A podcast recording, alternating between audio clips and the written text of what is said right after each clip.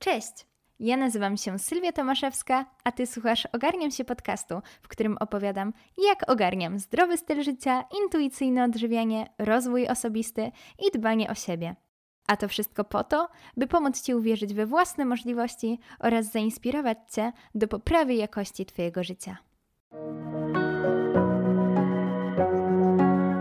Tym odcinku przedstawię Wam sześć oznak, które mogą świadczyć o tym, że Wasza relacja z jedzeniem nie do końca jest tak zdrowa, jak chcielibyście, aby była, oraz być może, e, że dalej gdzieś tam w tej Waszej ścieżce wychodzenia z zaburzeń odżywiania czy z uzdrawiania swojej relacji z jedzeniem, te zaburzone nawyki myślowe, zachowania żywieniowe wciąż są w Waszym życiu i być może warto się im przyjrzeć.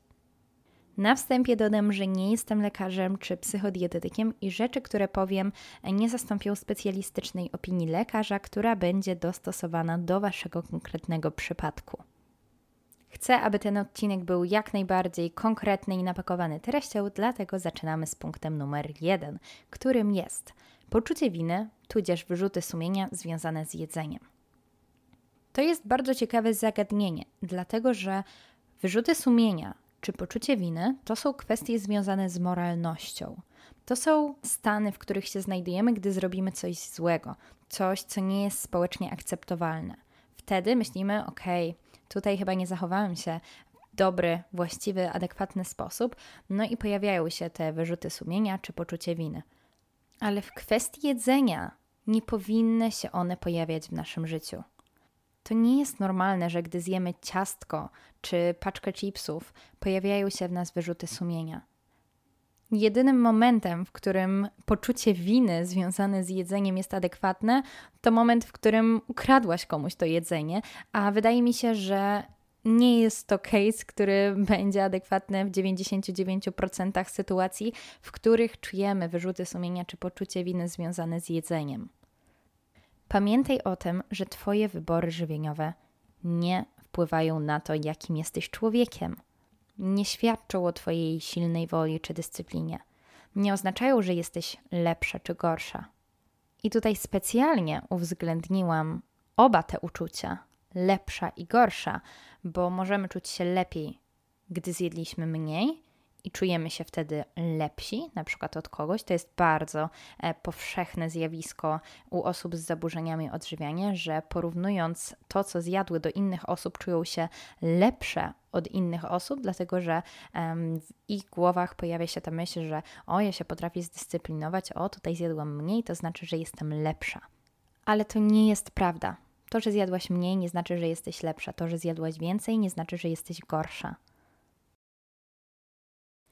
Następny punkt to unikanie wyjść ze znajomymi i dziwne praktyki, które mogą temu wyjściu ze znajomymi towarzyszyć. Co mam tutaj na myśli? No na przykład przygotowywanie się na te wyjścia poprzez ograniczanie jedzenia przed i po wyjściu. Albo na przykład dawanie sobie przyzwolenia na tylko i wyłącznie określony dzień w tygodniu, w którym z tymi znajomymi tudzież z rodziną się spotykasz. Przeglądanie menu, miejsca, do którego idziesz, też jest taką oznaką, że okej, okay, z tą relacją z jedzeniem może być coś nie w porządku. Jeśli na przykład przeglądasz menu w poszukiwaniu rzeczy, które są najmniej kaloryczne, a nie rzeczy, na które naprawdę masz ochota. I tutaj z własnego doświadczenia. Ja wielokrotnie, kilka dni przed spotkaniem, sprawdzałam menu restauracji, do której szłam, albo wybierałam restaurację, która jest mi znana, i ja już kilka dni wcześniej wiedziałam, co wezmę, bo to była najmniej kaloryczna opcja, albo najzdrowsza, moim zdaniem, e, opcja. I te wszystkie rzeczy nie pozwalały mi do końca cieszyć się tymi wyjściami, albo właśnie ograniczanie tych wyjść, no bo wiedziałam, że okej, okay, jak wychodzę ze znajomymi, to najprawdopodobniej pójdziemy gdzieś na jedzenie. E, tutaj pojawiły się bardziej rekreacyjne produkty, bardziej przetworzone, mniej odżywcze, i to wszystko sprawiało, że właśnie ja ograniczałam sobie interakcje z ludźmi i moje relacje na tym cierpiały, więc jak najbardziej, no tutaj to jest też bardzo ważna kwestia, bo jesteśmy istotami społecznymi, więc jeśli ograniczasz wyjścia ze znajomymi i unikasz i boisz się na przykład mm, tego, że będziesz oceniona ze względu na to, co zjadłaś na tym spotkaniu, to jest jak najbardziej oznaka, że tutaj warto się temu przyjrzeć. Trzecia kwestia związana z naszymi nawykami żywieniowymi to unikanie płynnych kalorii. I to jest coś, co może być bardzo niewinne. I ja na przykład jestem osobą, która raczej nie piję płynnych kalorii. E, ostatnio zaczęłam pić mleko. Odkąd jestem w Stanach, e, to tutaj właśnie jakoś nauczyłam się pić mleko i mam swoje ulubione mleko bez laktozy, które piję tylko i wyłącznie dlatego, że jest bardziej kremowe i słodsze, ale na przykład do kawy dodaję normalne mleko. Więc to nie jest tak, że ograniczam sobie laktozę, bo, bo jej nie toleruję. E, nie, po prostu bardziej mi smakuje. No i tutaj właśnie się nauczyłam, żeby też to mleko włączać sobie do mojej diety, bo po prostu mi smakuje. I teraz jestem na takim etapie życia, gdzie lubię po prostu nalać sobie mleko do szklanki i je wypić. Um, oczywiście kawa z mlekiem tak samo. Kiedyś piłam czarną kawę, mimo że nienawidzę czarnej kawy. Jest dla mnie zbyt gorzka i no, nie lubię po prostu smaku takiej zwykłej kawy. Lubię kawę z mlekiem. No a kiedyś ograniczałam sobie to mleko do minimum i oczywiście wybierałam mleko e, najlepiej 0%, żeby miało jak najmniej kalorii. No i nie było to zbytnio satysfakcjonujące, a brało się to wszystko tylko i wyłącznie z tego, że chciałam ograniczyć kalorie z płynów. I nie zrozumcie mnie źle, bo to nie znaczy, że my musimy przyjmować kalorie z płynów. Bo ja na przykład smoothie um, raz na jakiś czas wypiję i, i, lubię smoothies, ale na przykład nie piję za bardzo soków, bo za nimi nie przepadam. Więc to nie jest tak, że musimy to robić, bo jeśli tego nie robimy, to na pewno nasza relacja z jedzeniem jest niezdrowa, ale zapytaj się, ty nie pijesz tych płynnych kalorii, nie spożywasz tych płynnych kalorii, dlatego że ich nie lubisz, czy dlatego że się boisz? Wyobraź sobie, że miałabyś wypić teraz szklankę soku. Jakie myśli pojawiają się w Twojej głowie? Czy są to myśli, o nie, tyle dodatkowych kalorii, cukru? Czy masz z tym totalny luz? I tutaj też challenge dla Ciebie. Jeśli pojawiają się te restrykcyjne, ograniczające myśli e, w Twojej głowie, gdy wyobrażasz sobie, że miałabyś wypić szklankę mleka czy szklankę soku, idź i zrób to teraz. Świat się nie zawali, nic złego się nie stanie i naprawdę tutaj nie ma żadnego powodu, aby się tych płynnych kalorii obawiać. Kultura diety, w której żyjemy, która wszechobecnie nas otacza, e, mówi nam, że to jest coś złego, ale nie nie jest.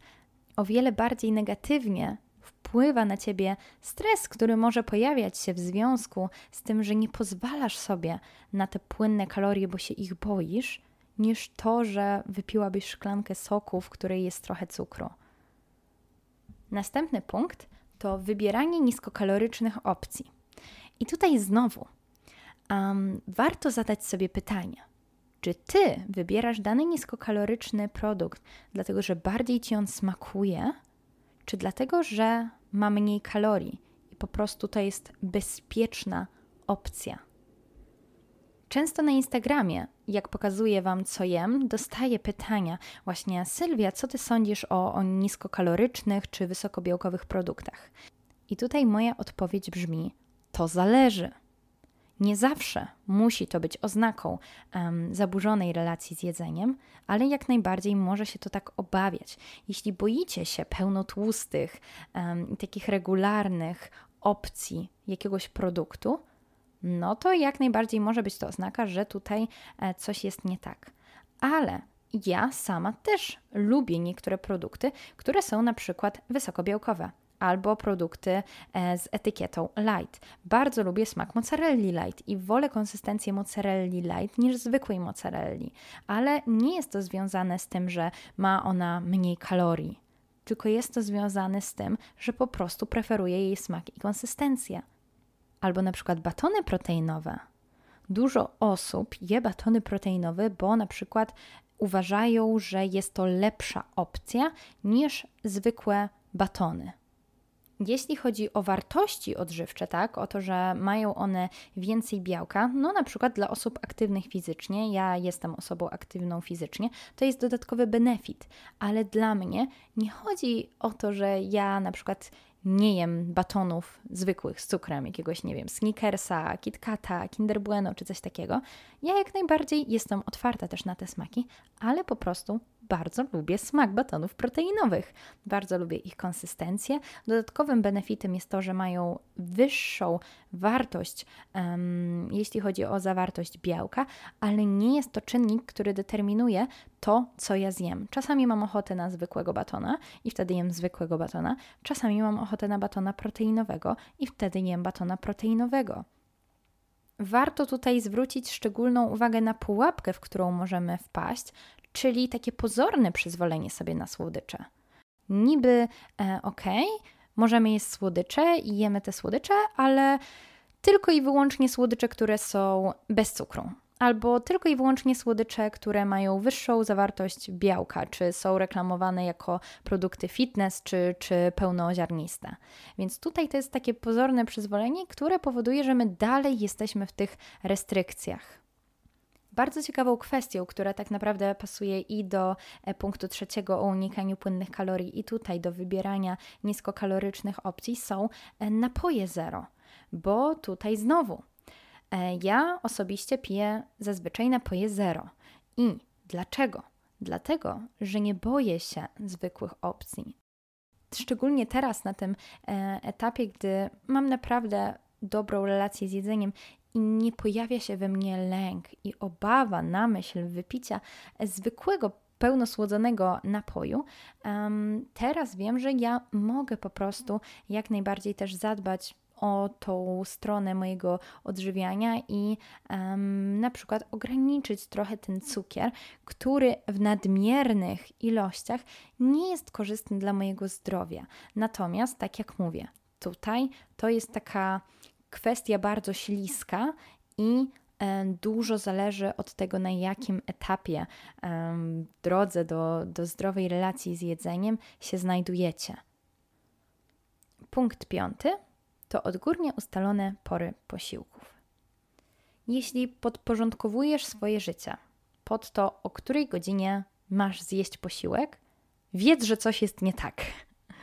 Jak najbardziej. Czasami jesteśmy na uczelni, jesteśmy w pracy, jesteśmy w szkole i musimy wpasować się w jakieś ramy czasowe, w których po prostu mamy możliwość, aby coś zjeść.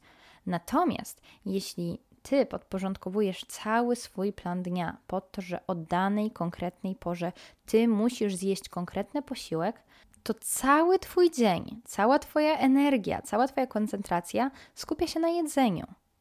Pamiętaj, że jedzenie jest oczywiście bardzo ważną e, kwestią w naszym życiu, jest e, ważnym momentem, momentami e, w naszym dniu, natomiast jedzenie ma Ci pomagać realizować swoje pasje, marzenia, pracować, ma Cię wspierać i ma być dla Ciebie, a nie Ty masz być dla tego jedzenia. I Ty nie musisz się wpasowywać w konkretne ramy, że ok, zawsze, każdego dnia o tej i o tej godzinie jem konkretny posiłek, bo naprawdę można zwariować żyjąc w taki sposób. Twoje ciało się zmienia. Twoje ciało każdego dnia tak naprawdę może chcieć czegoś innego, może być głodne w nieco innych porach. U mnie, szczególnie na początku drogi z intuicyjnym odżywianiem, te pory posiłków i pory, w których ja byłam głodna, bardzo się różniły. Potrafiłam wstać o 6 i być głodna natychmiast po wstaniu, a czasami po prostu nie byłam głodna przez kilka godzin i moje śniadanie było później.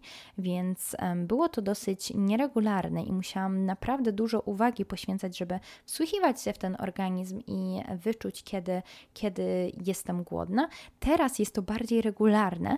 Natomiast nie mam konkretnych pór, w których muszę zjeść. Oczywiście e, są dni, w których ze względów na funkcjonalne aspekty e, czasami muszę zjeść coś wcześniej niż jestem głodna, albo czasami będę po prostu e, głodna przez dłuższy czas, bo na przykład nie zdążyłam czegoś zjeść, albo po prostu wymagała tego sytuacja ze względu załóżmy na badania lekarskie.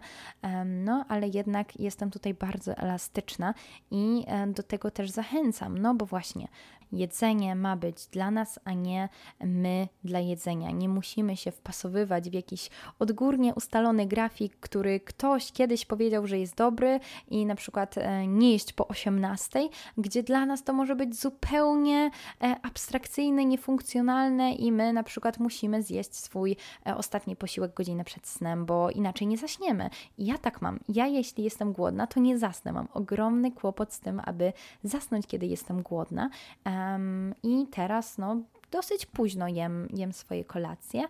E, też odkąd właśnie jestem w, Stana, w Stanach, to trochę na nowo musiałam ułożyć sobie, e, a w zasadzie no nie ułożyć sobie, bo to nie jest żadna sztywna rama, którą ja wybrałam, że będę się tak odżywiała, ale tutaj no zmieniły się gdzieś tam te e, moje nawyki żywieniowe, też ze względu na to, że po prostu jest też tutaj różnica czasu, więc naturalnie mój organizm musiał się jakoś tak przedstawić i te pierwsze kilka tygodni na nowo uczyłam się intuicyjnie odżywiać i oczywiście nie było to e, idealne, popełniałam e, dużo nie chcę nazwać tego błędów, ale po prostu nieintuicyjnych decyzji, bo uczyłam się na nowo, co ten mój organizm um, potrzebuje i uczyłam się, jak dostarczać mu to, czego on chce.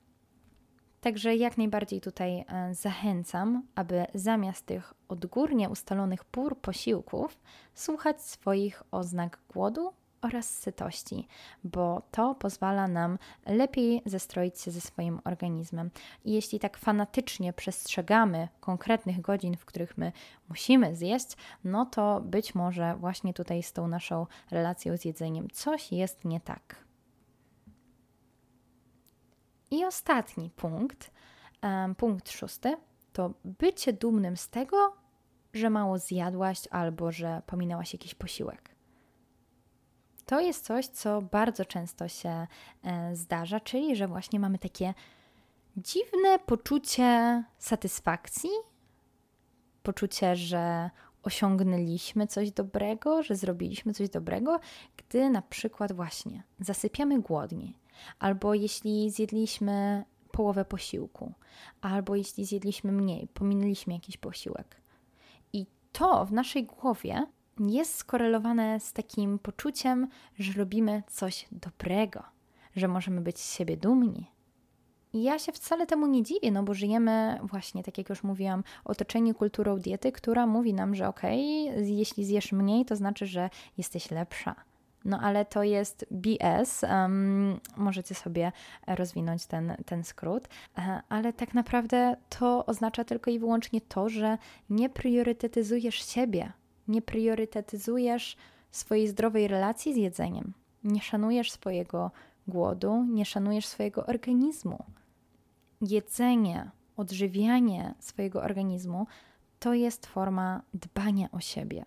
To jest forma self-care więc jeśli w Twojej głowie pojawia się ta dziwna i niewytłumaczalna satysfakcja, dlatego że zjadłaś mniej i duma z siebie, to jest to jak najbardziej solidna podstawa do tego, aby przyjrzeć się temu, jaką my mamy relację z jedzeniem, jakie my mamy przekonania o jedzeniu, no bo jest to alarmujące i jak najbardziej warto walczyć z tymi swoimi myślami, które się pojawiają, no bo pamiętajmy, że nasze myśli to e, nie my i my mamy kontrolę nad tym, co my z tymi naszymi myślami zrobimy.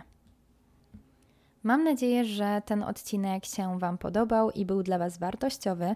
Jeśli odnajdujecie się w którymś z tych punktów, dajcie znać. Pod spodem macie ankietę, w której możecie zaznaczyć odpowiedź. E, w taki sposób lubię się też tutaj z Wami komunikować. No i oczywiście zachęcam do udostępnienia tego podcastu, do ocenienia, no bo to pozwala mi się tutaj dalej rozwijać i tworzyć dla Was lepsze treści. Dziękuję Ci za wysłuchanie tego odcinka i słyszymy się w kolejnym. Do usłyszenia. Cześć!